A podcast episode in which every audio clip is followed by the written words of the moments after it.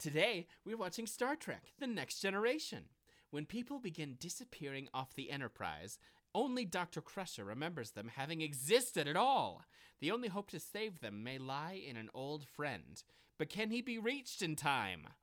From October 20th, 1990, it's season 4, episode 5 Remember Me. Or The Motherfucking Traveler. I'm Cam. That's Dan, and we'd like to welcome you to the first ever Star Trek The Next Generation Spooky Halloween Special.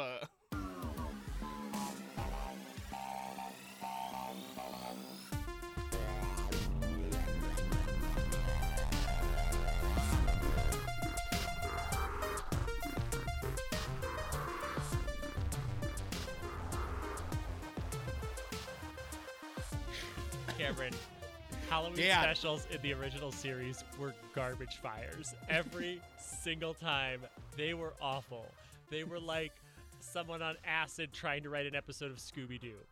I- This I know. was, tr- oh my god! It was like, it was like Gaslight. It was like you know a classic like thriller. It felt like Hitchcock at moments. It was so much better than that schlop.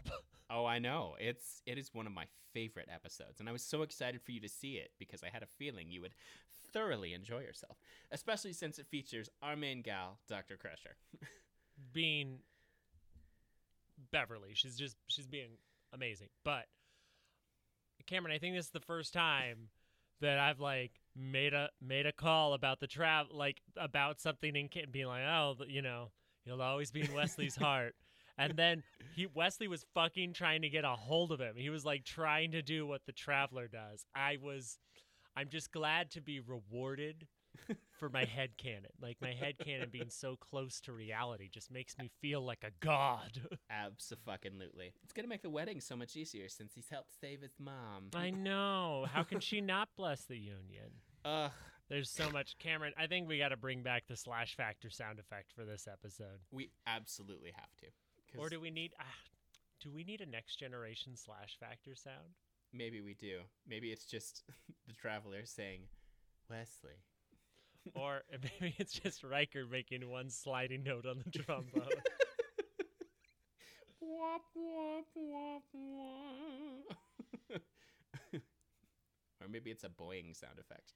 I, well, it's got to be quotes. Like the last one, you know, it's had, "Darling, are you all right? I need you badly." Like, it, so we need the sexiest Star Trek lines we can use. Okay, It is one of my finest creations. it is, it is, and I'm saying let's bring it back for this episode.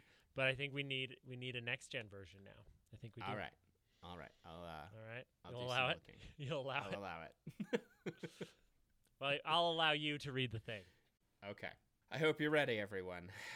Cause this is thrilling. Beverly wasn't. she was not. And would you be? no. fucking terrifying. On Stardate 44161.2, the Enterprise docks at Starbase 133, which is recycled footage from Star Trek 3, but I love it anyway. Where Dr. Crusher greets her elderly friend and mentor, Dr. Dalen Quace, played by Bill Irwin, who's one of my favorite old actors. Ugh, so good. After taking him to his quarters, discussing the loss of old friends, Dr. Crusher visits her son, Wesley. In engineering, Wesley is attempting to create a static warp bubble, but the experiment appears to fail. Why he's creating a static warp bubble inside a space station, we'll never know. As the hmm. irresponsibility, Daniel. That's Who raised that boy? Well, he didn't have a father, so you know, that is completely acceptable. Ugh. I hate everything. Anyway, as the Enterprise leaves Starbase, Dr. Crusher finds that Dr. Quace is missing and that there is suddenly no record of him coming aboard the ship. As she performs a medical test on the transporter chief O'Brien, she realizes that her medical staff is also missing. Further investigation and discussion with the crew shows that she has always worked alone in sickbay. Dun dun dun! I mean, like, not only was it that Dr. Quace wasn't aboard, but that suddenly he never existed. Like, all the computers, all of the background, all of the access to the information that they have says that he doesn't exist. Fucking terrifying. Dr. Crusher continues to Dr. Crusher continues to try and track down the disappearing people and finds more and more crew members that she remembers being completely unknown to the crew and the computer. At one point, a vortex appears near Dr. Crusher and attempts to pull her in, but she is able to hold on to a fixture until it dissipates. The ship shows no record of the vortex's appearance when she investigates, however. Eventually, no one but Captain Picard himself remains on the ship. And Picard believes that the situation is normal. It's always just been the two of us on this massive fucking ship. That's fine. We've done fine. Everything's fine. Dr. Crusher orders the computer to give Picard's vital signs over the ship's speakers so she, so she knows he is still there. But shortly thereafter, even he disappears. Then the vortex reappears and once again tries to claim Beverly. She is blown across the bridge, but manages to hang on to the ops station chair until the vortex disappears. At this point, we, the audience, are shown the actual Enterprise, where Wesley has successfully created the warp bubble but accidentally trapped his mother within it. Within the warp bubble, it is collapsing rapidly, and Wesley fears that he will not be able to recover her. He summons the Traveler, played once again by Eric Menyuk, to appear and help him with stabilizing the bubble and accessing a wormhole. The Traveler recommends the Enterprise return to the starbase where the warp bubble was formed and may be more stable.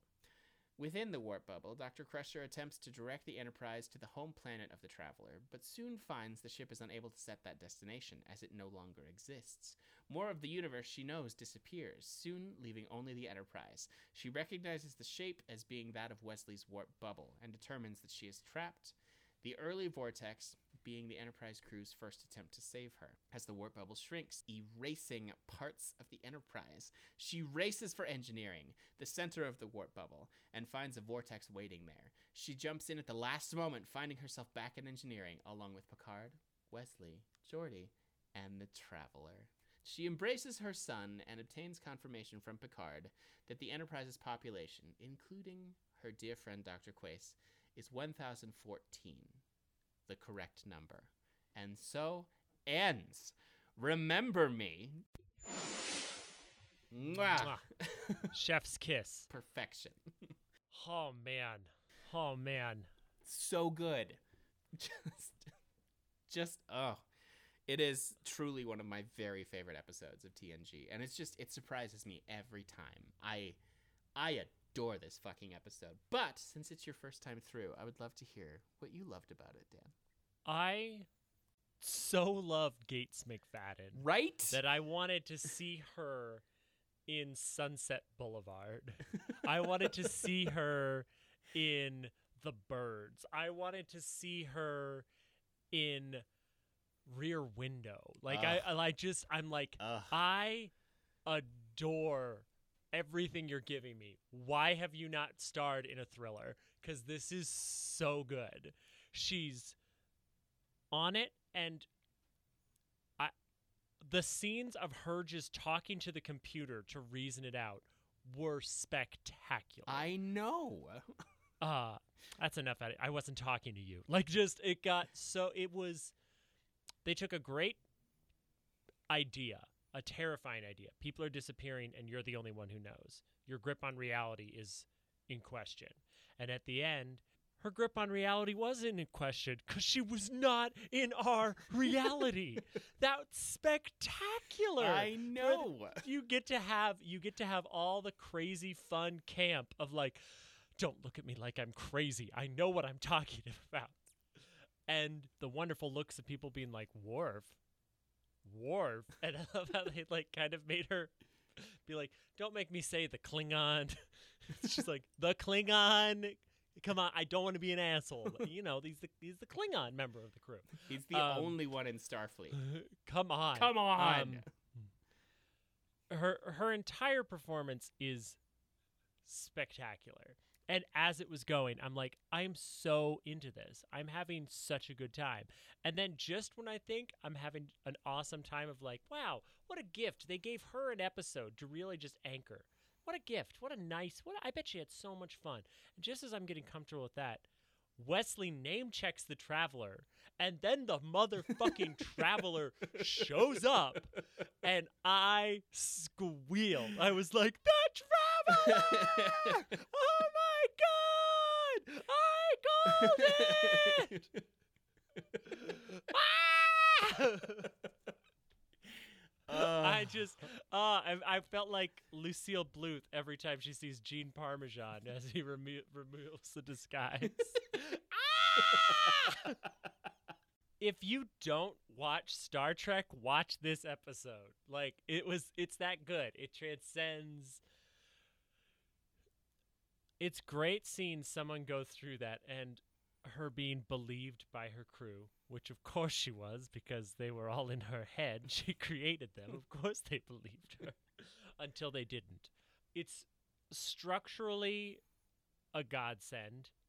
It is a gift to an actress who can anchor it and get like desperate and scared, but and allow herself the human moment of like, oh, fuck, and questioning her own sanity and going down into the depths of that, but then working it out for herself. I love the interplay with the computer. It made me want a Sherlock Holmes esque series where Watson is a robot. You know, mm-hmm.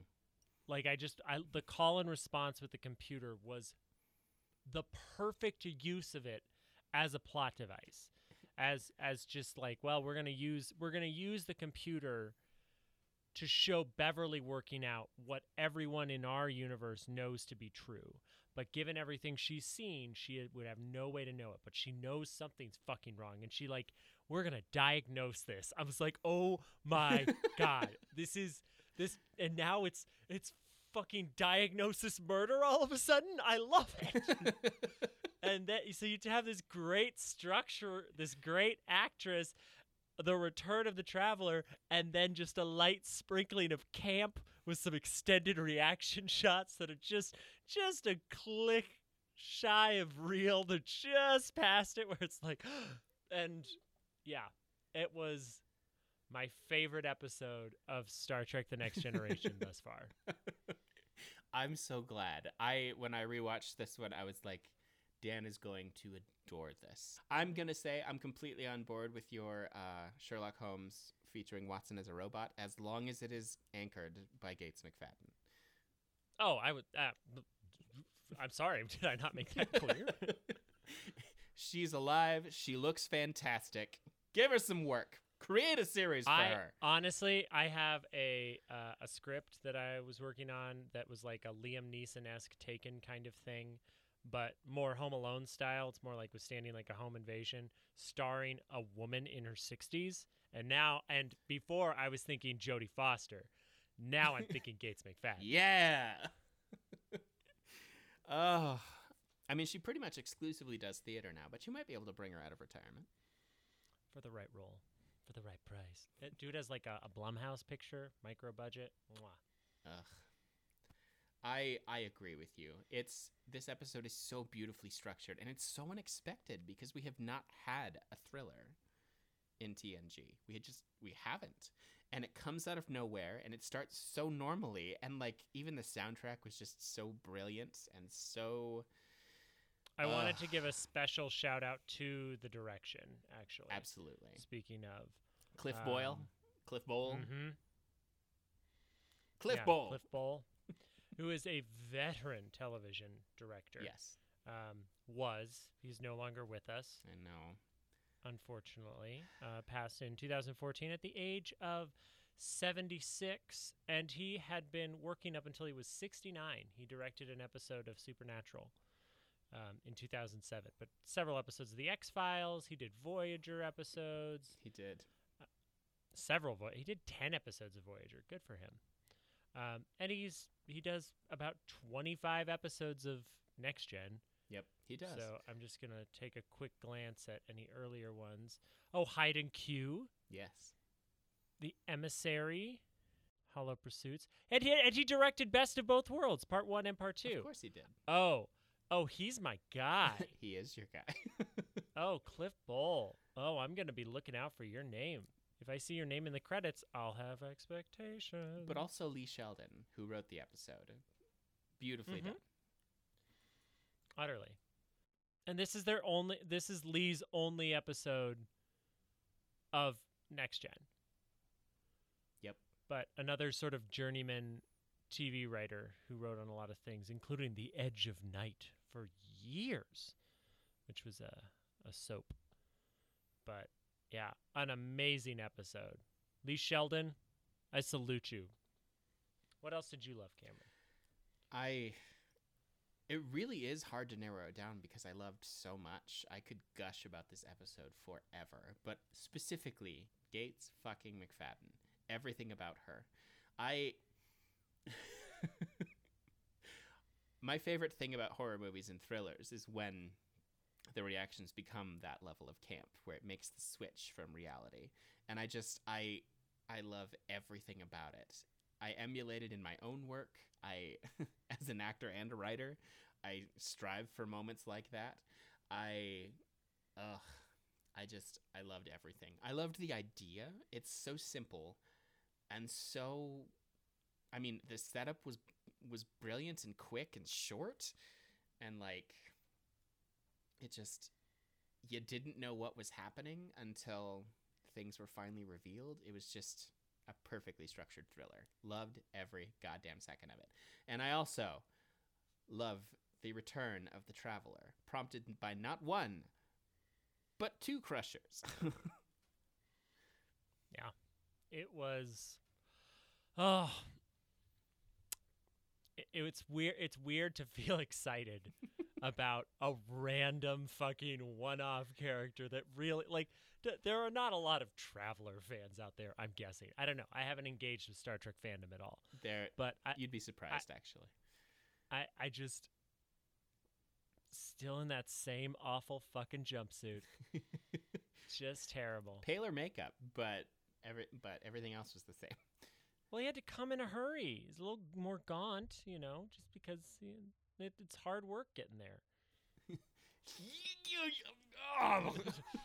I'm gonna phase out of reality real quick. Give me one second. Hashtag traveler sounds. Send us your hmm. traveler sounds, everyone. Engage with us on the social medias.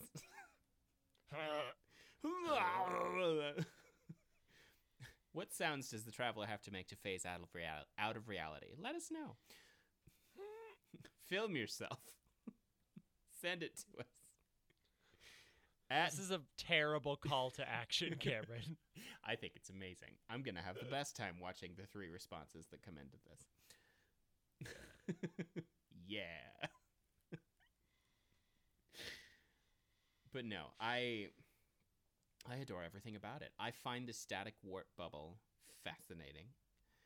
Um it actually comes back later, which is why I find it so interesting. Shocking. Yeah, I know, but like I I just enjoy the subtle way that people started to disappear. I thought the way this episode was directed is beautiful. The way it was shot is beautiful, and I just ugh, I can't I can't go on enough. Um also O'Brien. Yeah. Yep. I love exceptionally dry Captain Picard. I love I love the stunts. them taking her seriously and her crew being so supportive, even though they were all in her head, was great. Uh, it matters less in retrospect because it's like, well, you know, they were, they were her, but yeah, the whole it's a great journey. It's a fun fucking episode that you can watch at any time. And you know what? I might watch it for Halloween this year. Good. You should. In fact, we should Mm-hmm. watch it together. A Halloween trek. Yep. Trekoween. And we can watch it first featuring Sylvia. oh my God! Somebody filmed a cat. and then they, they filmed the cat super close up and then intersposed it on the film from something far away. The cat's giant No. suddenly. Oh, it's such a bad episode of television. Oh man. It's a remarkable piece of trash. Absolute rubbish, but still fun.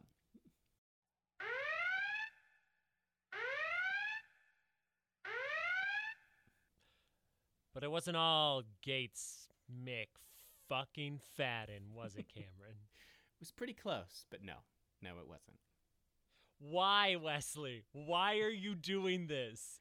This is such a bad idea on so many levels. If you have to track down a specific physicist because of how badly you fucked up, Truly. you're doing dangerous and risky shit with a ship full of a thousand people. That's a laboratory experiment. Like, and you're in a starbase. There'd be an argument for, well, we need to do this far away from anything.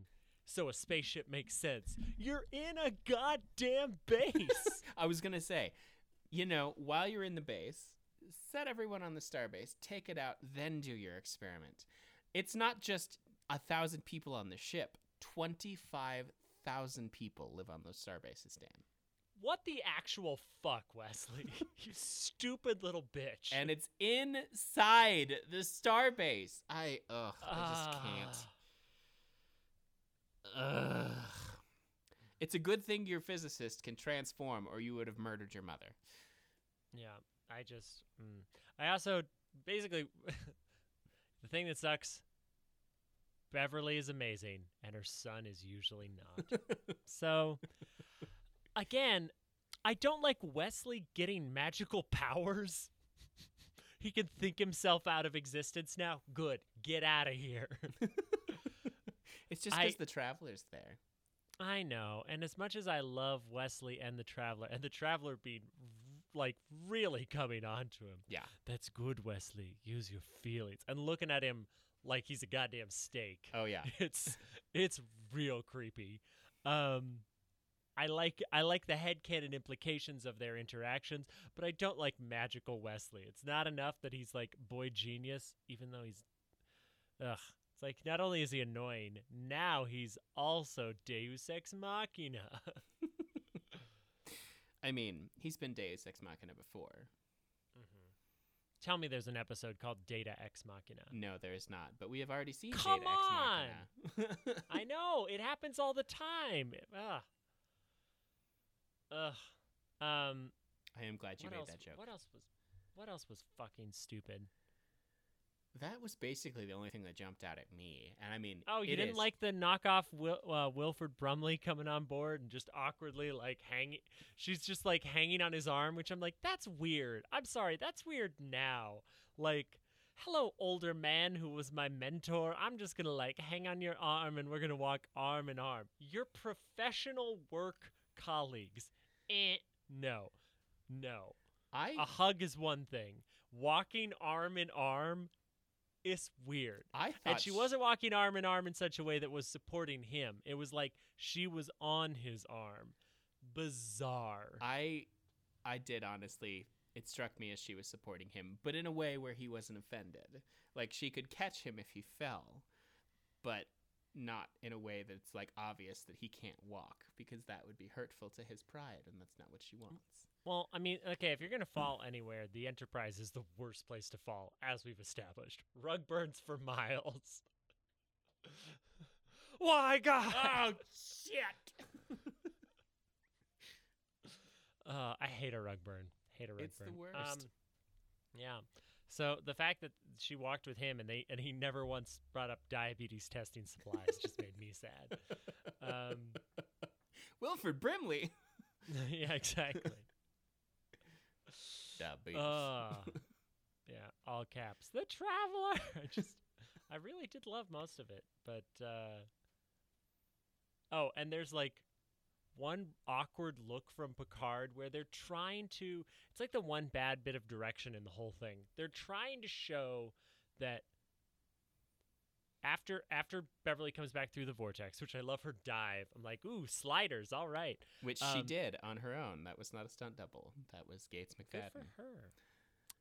When she's back through into the real reality, or the prime universe, not not a mirror universe. They, they do this multiple universe thing, and they're never going to give us a mirror universe episode with Picard and the next gen people.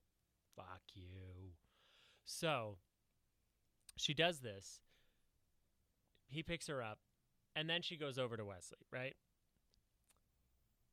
in that shot of her hugging Wesley, Picard has entered frame as well, right behind her. And then Picard is looking back to where the vortex was. But because of how it's angled, we don't see the area where the vortex had appeared. Like here's not it's not clear visual language that oh, that's what he's glancing to. So it ends up looking like Picard's just watching them because it's flat to them. So it's just him watching two people hug and then for no reason he just turns around and looks off behind him and then slowly looks back while they're hugging. It is the most awkward fucking thing where I'm like, oh no, this this needed to be angled on like a 45 so we can see the area where the vortex had been, and we know that that's what he's looking at. This just looks like somebody was like, yeah, I got coffee for Picard, Picard, and he's like. "Ah, That's me. Hold on. Family reunion. One second. I mean, if I'm being absolutely honest, I am always disappointed that there's not a full on group hug. Because it's like, you know, this is basically a family at this point. Yeah. Not Geordi, but everyone else. Oh, everyone else. I forgot to mention my favorite thing, Cameron. What was your favorite thing, Dan? that Beverly was about to confess her feelings to fake Jean Luc and he disappeared. I know. Ugh. ah. Ugh. But yeah, it was. Ba- it's basically a family reunion. Wesley's future husband, Beverly's future husband. Come on. we can hope. Hashtag headcanon. But yeah, just a group hug. That's that would have made this absolute perfection, and I would have had to break the five point scale and give it a six. Because it's just, ugh, so good, so good. But do you know what my favorite part about this whole episode was, Dan? What? The quotes.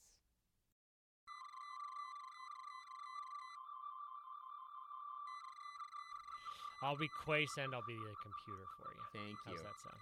Work on your Magil impression. You know what the worst part of growing old is?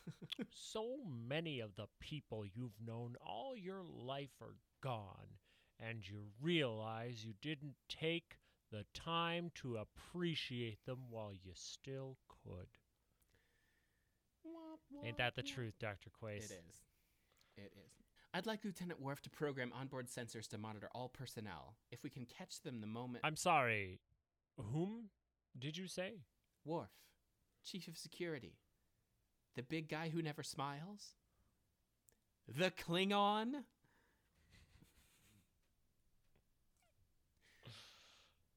Starbase 133, this is the Enterprise. Starbase 133, this is the Enterprise. Please acknowledge. View screen on. It's not the people. Everything is disappearing. Computer, what is this mist I'm seeing? Sensors indicate it to be a mass energy field, 705 meters in diameter. It surrounds the ship? Affirmative. If there's nothing wrong with me, maybe there's something wrong with the universe. Computer, what is beyond the mass energy field? Sensors cannot penetrate the field. Here's a question you shouldn't be able to answer. Computer, what is the nature of the universe? The universe is a spheroid region, 705 meters in diameter. Ugh. Computer, read the entire crew roster for the Enterprise. Dr. Beverly Crusher. Have I always been the only member of the crew on the Starship Enterprise? Affirmative. If this were a bad dream, would you tell me? That is not a valid question. Like hell, it's not. yeah. Fucking love it. They're all gone? Riker, Troi, Data? Wait a minute. Let me guess, you've never heard of any of them. I didn't just conjure up one of my best friends from a test tube. Will Riker. He's he's very good at playing poker. Loves to cook. He he listens to jazz music, plays the trombone. Commander, Commander Data, the android who sits at ops, dreams of being human, never gets a punchline of a joke. Deanna Troi, your ship's counselor, half betazoid, loves chocolate. God damn it, there was that. The arrival of her mother makes you shudder. O'Brien, Geordi, Worf, Wesley, my son. They all have been the living, breathing heart of this crew for over three years.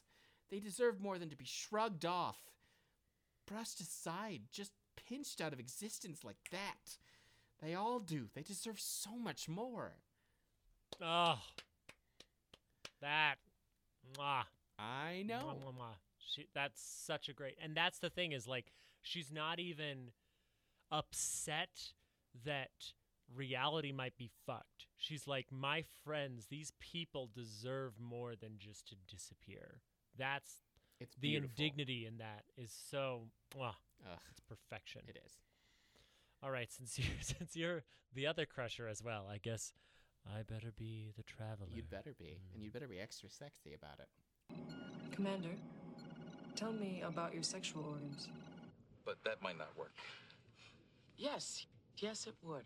See past the numbers. Trust yourself. I can't. I can't do it. When the time comes, you will, Wesley. Mm, you will. Remarkable performance. I'm sorry I lost my temper. You do remember that. Vividly. But if I have forgotten my closest friends and comrades, as you say, then I deserved every word. I won't forget. I won't forget any of you. Jean Luc, if I might ask, how many people are there on board? 1014, including your guest, Dr. Quince. Quaice. God damn it! 1014, including your guest, Dr. Quaice. I might just keep that take. I don't know. I liked it a lot. Is there something wrong with the count, Doctor? No, that's the exact number there should be. I'm gonna need to change chairs. I can't do my Geordi shoulders. This will make too much noise. Click my heels together three times and I'm back in Kansas. Can it be that simple? I'm sorry. I, I remember you being there for a short while, but you were alone. What? Was he invisible? Did I carry on a conversation with thin air? To be fair, I've been drinking on the job since day one, so Deanna, I need you to tell me if I've gone completely mad. if you can ask the question, I'd say no. Don't evade the question. Well, then ask me one I can answer, bitch. Sick bay is totally empty. Apparently, I no longer have any staff. and that surprises you, Doctor. That was a nice transition between Picard right? and Riker. Sorry, I, I know. I was like, oh nope, that's not Picard. That's not Picard. Uh oh. Uh oh. Uh-oh, And uh-oh, that uh-oh. surprises you. and that surprises you, Doctor? Surprises me. I'll say it surprises me. There should be at least four members of my staff on duty at all times. I'm afraid ship's records do not concur, Doctor. What are you talking about? You do not have a staff. You're telling me I'm the sole medical officer on a ship with over a thousand people on board? Excuse me, Doctor, but the entire ship's complement is 230. Are all members of the crew accounted for? Yes, Doctor. How many are there? There are 114 people on the Enterprise. Thriller face. I've delivered babies that no longer exist. No one else remembers them, yet I can close my eyes and see their faces as clearly as I see yours now. And finally, what is the primary mission of the Starship Enterprise? To explore the galaxy. Do I have the necessary skills to complete that mission alone? Negative. Then why am I the only crew member? Aha! Got you there. Yeah. Yeah! Fucking burned.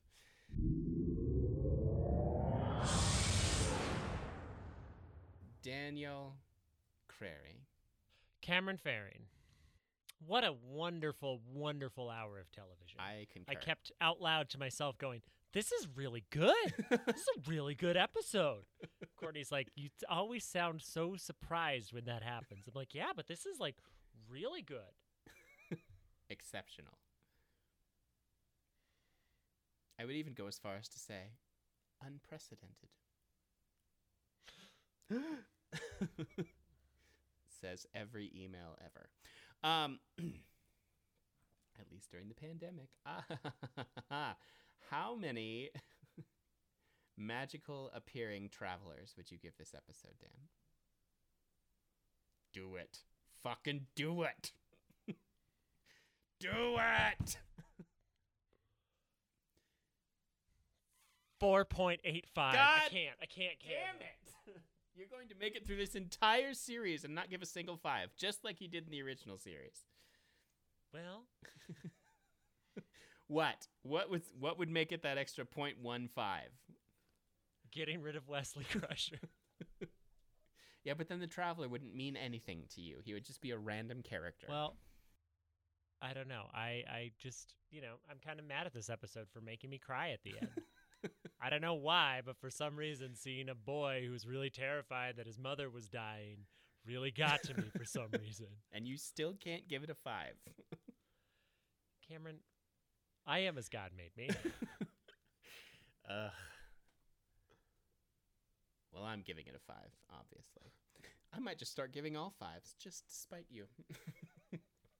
All you're gonna do is make yourself look foolish. Wear yourself out. to be fair, there are a lot of fives in season four. Okay. So good. You know, I don't. we we did it. We loved it. We, did- hated it. We did. We quoted the shit out of it. and we rated the shit out of it, even if it was false ratings. Oh wow. Okay. I'm sorry. I couldn't I couldn't resist. I just had to grind a little bit. Anyway, that just leaves one last thing for us to do, and that's for me to wish you all to have wow. I quit. I To be fair, we've changed that one a lot over the last, you know, no. 150 episodes. That's very true, and that just leaves one last thing for us to do. That's for me to wish you all to not just have a great week, but to make it so. And for Dan to say, Keep on trekking. Yeah! I'm so glad. Huzzah. I'm so glad you enjoyed this episode, because it is. Oh, it's fucking great. Uh, it's just exceptional.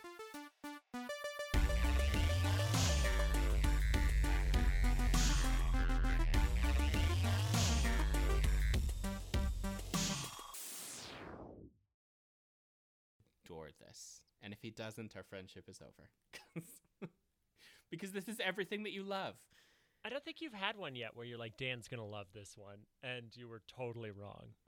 I mean, Oh no no no! There was that first time travel episode where you're like, I thought you would like this. I'm like, they don't follow any fucking rules. It makes no goddamn sense. It's not a time travel episode. It's a garbage fire. that feels like an eternity ago, Dan.